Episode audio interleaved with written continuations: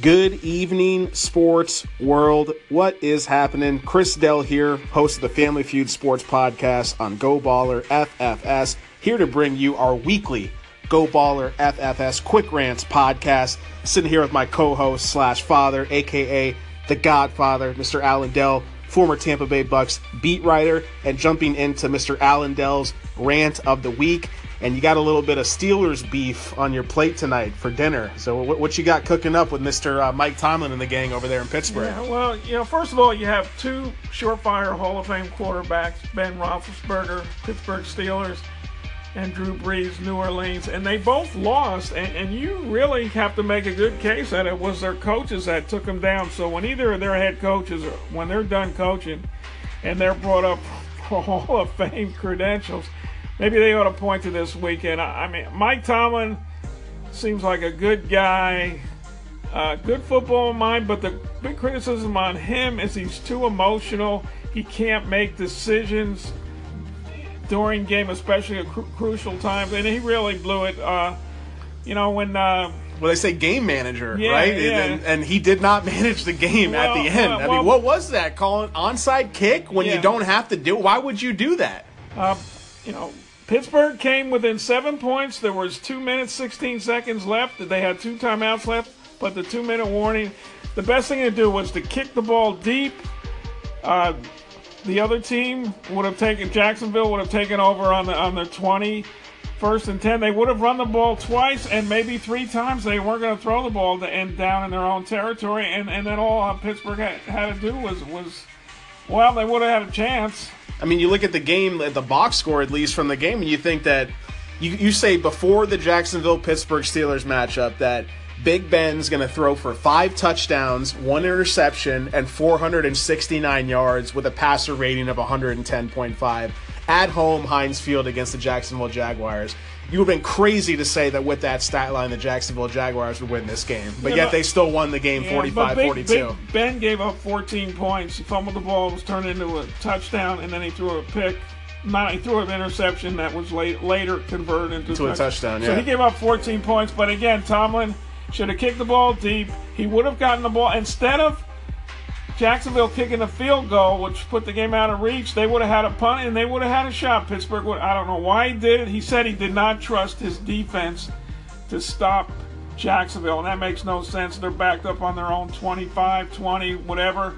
Look, I mean, this is a team that they lost Shazier earlier in the year. Obviously, he was one of their top, if not yeah. their top defender, but you still can't give up on your entire defense against a, you know, mediocre Jacksonville offense at best in this yeah. situation. I mean, Todd Haley now is out at offensive coordinator for the Steelers. Uh, maybe a rift between him and Big Ben, but obviously that's a move Tomlin's got to put his name on, put his stamp on. Yeah, Ben said he didn't want any changes in the offense. He didn't want. He didn't think it'd be good. It'd be better to keep the continuity. But it wasn't his decision apparently, but but Tomlin really he was disappointed, and, and, and everybody was just flabbergasted when he decided to try. And by the way, that onside kick was the worst in the world. Uh, it was an absolute travesty. I think that's what they call what uh, I don't know if they call it back in your day, but we call it in my day a, a brain fart It was when you completely don't think of the most common sense thing to do, which is just go for a regular kickoff. It's not like there was a minute left in the game and you had to get the ball back. And this goes back to the point of my rant from last week, which was the locker room culture between the Steelers and the Patriots and calling out Le'Veon Bell and Antonio Brown for his past, you know, little nuances and things that he's done were taking out the phone during private team meetings and talking too much to the media. And Le'Veon Bell doing that, especially last week, talking about his looming contract and future in the league, threatening to retire after the season. Basically, everyone talking about the Patriots. That's what people are saying. All we do in the organization, in the locker room, is Patriots, Patriots, Patriots. Well, you forgot to talk about the Jaguars, and they came in and beat you. I mean, it's as simple as that because the Patriots don't do that. And that's yeah. the difference between these two teams. I think the worst thing Le'Veon Bell did was talk about the fact that they were going to win, uh, saying that, well, the second week of the playoffs, we got so and so. That that was the worst thing he could have done. Even though I think in the end, I don't know how much that stuff really means when you get out on the field because again, if Ben doesn't throw a pick and if he doesn't fumble the ball, but that Jacksonville has a great defense. But eh. Mike, Mike Tomlin took away their, their last chance to win. Well, those that locker room culture culture is a pure reflection of the head coach in that locker room, and there's an obvious difference between him, him and Bill Belichick. And we'll be right back with part two. A quick. Sports world, welcome back to part two of our NFL Quick Rants podcast, our NFL playoff special Quick Rants podcast. Sitting here with the Godfather, Mr. Alan Dell, former Tampa Bay Bucks beat writer. I'm your host, Chris Dell, the Mad Journalist, and jumping into our second NFL rant of the week and the other losing team from what an amazing Sunday of the divisional round it was last week, the New Orleans Saints dropping a 29 to 24 decision to the Minnesota Vikings. Call it the Minnesota Miracle, the Minneapolis Miracle, whatever you want to call it. An amazing play. Case Keenum connecting with Stefon Diggs and scoring that unbelievable touchdown to give the Vikings the win. But what about your boy, Mr. Sean Payton? And the coaching job that he did, not only calling a timeout towards the end of the game and giving the Vikings time to put a play together, but also what was he telling his players to do on the field? You got the rookie Marcus Williams coming out of nowhere, not even missing the tackle, but avoiding the play altogether, taking his teammate out of it, which led to even the Vikings having a chance to score that improbable touchdown. I mean, talk about Mike Tomlin having a brain fart and a gaff. I mean, what is that if Sean Payton's doing this? And then you mentioned the fans getting him on camera and on video camera, on photos, mocking the Vikings skull chant to the 10th row of the fans behind the coach's sideline. I mean, does this guy think he's a player, that he should be on the field, or what? And Sean Payton's supposed to be, quote unquote, one of the smartest coaches in the league. I mean, you must combine that with one of the most immature and ignorant coaches in the league at the same time, because this guy's out of control. I mean, I, am not saying he's on the hot seat or anything, but man, if I was a GM or, or the owner of that team, I wouldn't put up with that crap in a second. What what are your what's your take on this, Mister Allen Dell? Yeah, I think he just he needs to decide whether he wants to be a cheerleader or a coach. But let's look at that last play. Poor Marcus Williams. Yeah, he he messed up. He he he just didn't have it together. He made a mistake, um, and as you said, he took out his teammate that might have made the, the tackle prevented that last touchdown. But here's the thing many people are wondering about, and so do I. Payton rushed four guys on that play. It made no sense. There were 11 seconds left. If you rush three or even two, but let's just say three, you have more defenders to cover the pass. Let him run. Let the clock run out on Minnesota. So if they complete a pass, there's no time left to kick a field goal. But by rushing four guys, they put the pressure on Case Keenum. He had to get rid of the ball. So even if the pass was, you know, even if the pass, Diggs, who caught the pass, ran out of bounds, there still would have been time to kick a field goal. It made no sense. He had two linebackers about 10 yards off the off the line of scrimmage in the middle of the field with covering space. It was really a poorly designed defense. I, I know he told he we hope he told Marcus Williams the last thing he can do is get a pass interference. So let him catch the ball and then bring him down and tackle him, hold him. There were a couple of other defenders around that could have gotten over there, but Marcus Williams just panicked. Uh, it's unfortunate, and I want to I want to applaud this. Um, the excuse me, the Saints fans because a lot of them uh, gave him a lot of support well, he should. I mean, he's a, he's a rookie, yeah. and, and any type of instructions or rules you're supposed to be. That's pure coaching. That's a yeah. pure reflection of the coaching staff and the head coach, yeah. aka Sean well, Payton. The, unfortunately, there was nobody behind him. He was the last man, and uh, he was in a bad situation. I don't know. He did have an interception earlier in the game. He had a great year. Well, he finished the game with uh, five tackles, three solo, and um, I'm not sure what the rest of his stat line was in the game, but he's had a solid season overall. And you look at the fact you mentioned it earlier today is looking at that play from the you know satellite view or the overhead view is that there was there no there was no linebackers covering the deep middle in that play. Yeah. So regardless, I mean, he Stefon Diggs caught the ball on the 34 yard line. That would have been a 50 51 yard field goal if he was pushed out of bounds. So maybe Corbat Forbath makes it, maybe Kai Forbath misses it. We don't know what would have happened in that situation. But you're Sean Payton. You're supposed to have the brains, the smarts, the putsa to be able to make clutch decisions in those clutch moments and mocking the fans, getting what he deserved according to the fans. Then he got what he deserved, and then Payton saying after the after the game, the quote unquote, it was good playoff fun. So I don't know if you can brush it off that easily, but the head coach can't be the one doing the mocking and and, and the the mocking of the chants on the sideline. I mean that's unacceptable. Yeah. I, I, think I think this is worse than Mike Thomas' situation. I, I, a lot of ways, I, would agree, and I don't know who who put the defense out there and the alignment it was in. Maybe it was Dennis Allen, defense coordinator, but Sean Payton's the head coach. He had final say, and they did call a timeout. Uh, uh, I, I, think that that game was more more of a blunder by the Saints than a great play by the Vikings. A loss that will live in infamy for Saints fans, that's for sure. We'll be back with an NBA quick rant. Sports World, Anchor World, thank you for tuning in to Go Baller FFS. We appreciate your ear and getting ready to drop our first NBA Quick Rants podcast of the season of the 2018 calendar year. I'm your host, Chris Dell, the mad journalist, sitting here with Mr. Alan Dell, the godfather, and jumping into my NBA beef of the week and the melee that happened in the Clippers and Rockets game on Monday night on the MLK Classic slate. And now we got some suspensions. Officially, breaking news from ESPN and other sports outlets out there is that Trevor Ariza and Gerald Green of the Rockets will be suspended two games apiece. No penalties and no suspensions for Chris Paul, James Harden, and Blake Griffin. Lots of technical fouls in that game. Lots of bumping, lots of shoving, lots of beefing.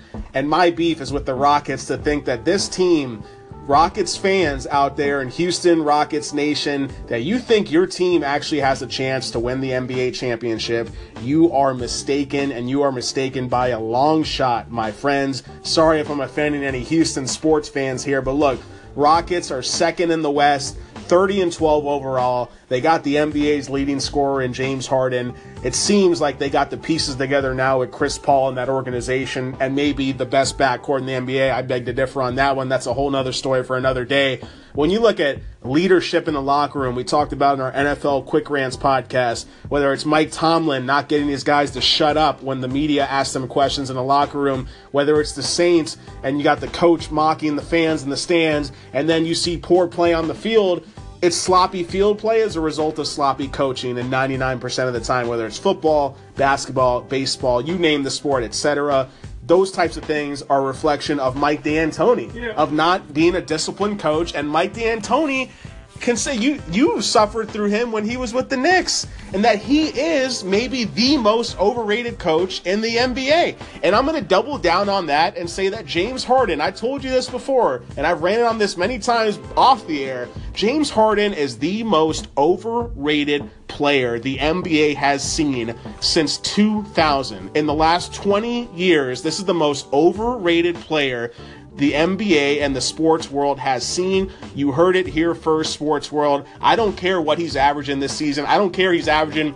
a career high nine plus assists. The fact that he's in consideration for the MVP award is based on pure stats in the regular season alone. I'm going to give you a little bit of a history lesson. The first time James Harden made the NBA Finals was back in 2012 with the with the Oklahoma City Thunder when they still had Russell Westbrook and a young Kevin Durant. This guy was supposed to be the X factor, the third best player, the guy who could lift them over the top against LeBron James and Dwyane Wade with the Heat, right?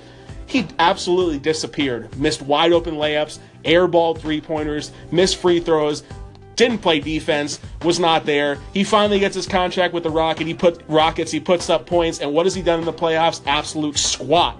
James Harden. The only reason the Rockets will do anything, let alone win a single series in the playoffs this year, is because of Chris Paul and nothing else.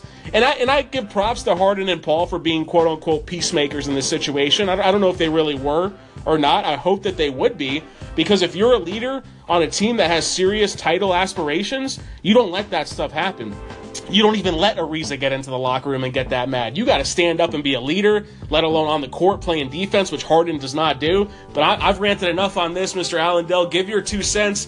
What is wrong with the Houston Rockets, if anything, or am I completely off base here with all this trash talking, man? Well, I, I thought you were going to talk about the fight but apparently you got caught off on James Harden. I got I got a Harden beef, yeah, man. Yeah, well, Mike D'Antoni, uh, I think he's a horrible coach. Yeah, he doesn't coach defense. Yes, he can put up points, but they his teams never go anyplace, and most of his teams seem like they're in disarray. I mean, he had a problem at uh, when he was with the Knicks, even though you can blame a lot of that on Melo. Well, let's not talk about his time with the Lakers, huh? Yeah, well, the Lakers that was a travesty, but uh, yeah, he doesn't like to coach defense. Uh, the thing well, he had a little success when he had Steve Nash running his offense because Nash gave a lot of stability to that. That was embarrassing. That incident. It's not.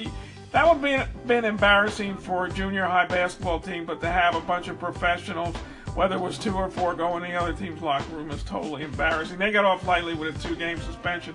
The Rockets aren't going anyplace. They might win a series. It'll be like uh, last year. If the Rockets play the Spurs or the Timberwolves in the second round, they will get a gentleman sweep, which means they will win one game maximum in that series. You heard it here. The most overrated team in the NBA, the most overrated player in the NBA.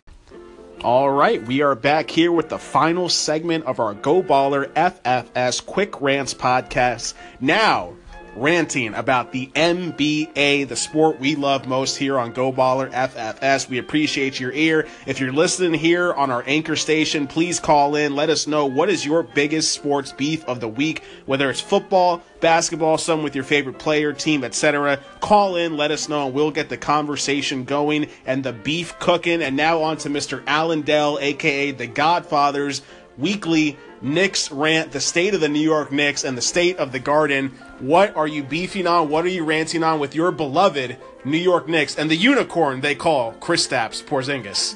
Well, they're losing now, and I'm actually feeling good about that for two reasons. Number one, it'll give them hopefully a lottery pick in the draft, and I, as I have predicted, Jeff Hornacek will be gone as a Knicks coach. He will not coach them next year. I predicted he would be gone at the All Star break or at the end of the season. Either way, I just don't see him surviving. Surviving. So you got this big bottle of wine in the fridge, a big bottle of some Yeah. delicious white Zin, and you promised not to open it until Hornacek got fired. That bottle's still sitting in there, man. Well, when are you popping that thing open? Actually, I already did. I had a few drinks out of that. Okay. But uh, you look at this team. Okay, Willy Hernangomez. He needs to be playing. He was a first-team All-Rookie selection. He's wasting away on the bench. It makes no sense. Instead, uh, the Knicks aren't going anyplace. Instead, they're they're playing Kyle O'Quinn. He, he's not going to be around. Jarrett Jack, Jagger, Jarrett Jack's getting all kinds of minutes, and he's not doing bad. But he's not gonna he's not gonna be around for the future. Frank Ntilikina needs to play. Uh, and, and here's a question: what, what do you do with Mike Beasley? I mean, that guy is a scoring machine. He's only playing maybe uh, 18, 19 minutes a game, and he's averaging almost 13 a game, and that includes some games where he played two or three minutes. He's having a resurgence, to say the least, this season. Hornacek does not know what to do with him, and and it's a, he doesn't know what to do with a lot of players. I think Joakim Noah should be out there. He can play some defense. And he's healthy now, so he can get back on the court, right? At least Yeah, give you a few minutes here and there. He, doesn't want to play him. Uh, okay, Tim Hardaway Jr. is back. I, I I really question him. J- Tim Hardaway Jr. is a good, a good, decent player. He's not a star. He's not the second. He shouldn't be the second leading scorer of a team. He likes to jack up those threes from uh, outside the, the world. It seems like on, from another planet. He's shooting about thirty percent. Steph Curry threes right there. Yeah, even though in the first game he did hit uh, four out of seven, but he's not going to do that. He'll go back to shooting about thirty percent. You don't need that. The- here's but the, here's my biggest beef with Jeff Hornacek. The team doesn't play hard. There are too many lapses out there where they look like they're sleeping. Their defensive is lost, and, and, and it's got it's got to go back to the coach. It, it has to reflect on him. I think uh, uh, Porzingis, I think he should help him out a little bit more on offense. I, I think sometimes Porzingis doesn't work hard enough to get open, doesn't run the floor. But at, but at the same time, I've seen it open, and, and people won't pass him the ball. It's, it's just uh, I, I don't know what kind of court vision. I've seen Jarrett Jack look. I saw a game the other night. Jarrett Jack had the ball on the wing, and Por- Porzingis was wide open, right, right inside the key above the foul, and there was nobody near him. Jack looked at. I mean, he looked at him. I could see it, and he passed the ball on the other side of the wing. That was that, that's been happening a lot this season. I mean, you look at the Knicks; they came into that game against the Brooklyn Nets on Monday for MLK Day. They had lost ten to twelve going into that game. They're three and seven in their last ten. And this is a team, you know, they've won two out of their last eight games. So where's this team headed? Because when you look at the Eastern Conference standings, you could say they're still in the mix. I mean, twenty and twenty-four is good enough for three games out of the eight No, seed. no, I'd rather see them get they get a lottery pick. Well, I, I, I hate to be the bearer of bad news, Mr. Allen Dell, because NBADraft.net's got the New York Knicks picking 14th and drafting Bruno Fernando out of Maryland. So is that that's not going to save you next season, man? That definitely won't save us. all. So what, what, what are we going to expect here? You know, what, what's it going to take for the Knicks to improve and or get Hornacek canned? Well, they got to get a new coach. They have to get rid of Hornacek. Who that new coach will be, I I mean, They need I- I- Fizdale in there. That's who they need. But uh, eh, the defense, they can't cover the three, and they they have poor outside shooting. That that's one of the things that would take away. So uh, Hornacek, Hornacek. Hornacek, I don't know. Like I said, he won't help. Porz- Porzingis gets double teamed almost all the time. If, if they had some outside shooting, they could open up the court a little bit. Hardaway spreads that. I'll give him credit for that. But So you see some classic breakdown Knicks it'll analysis be from the, the, best thing Godfather. that ever happened. You heard it here first, Sports World.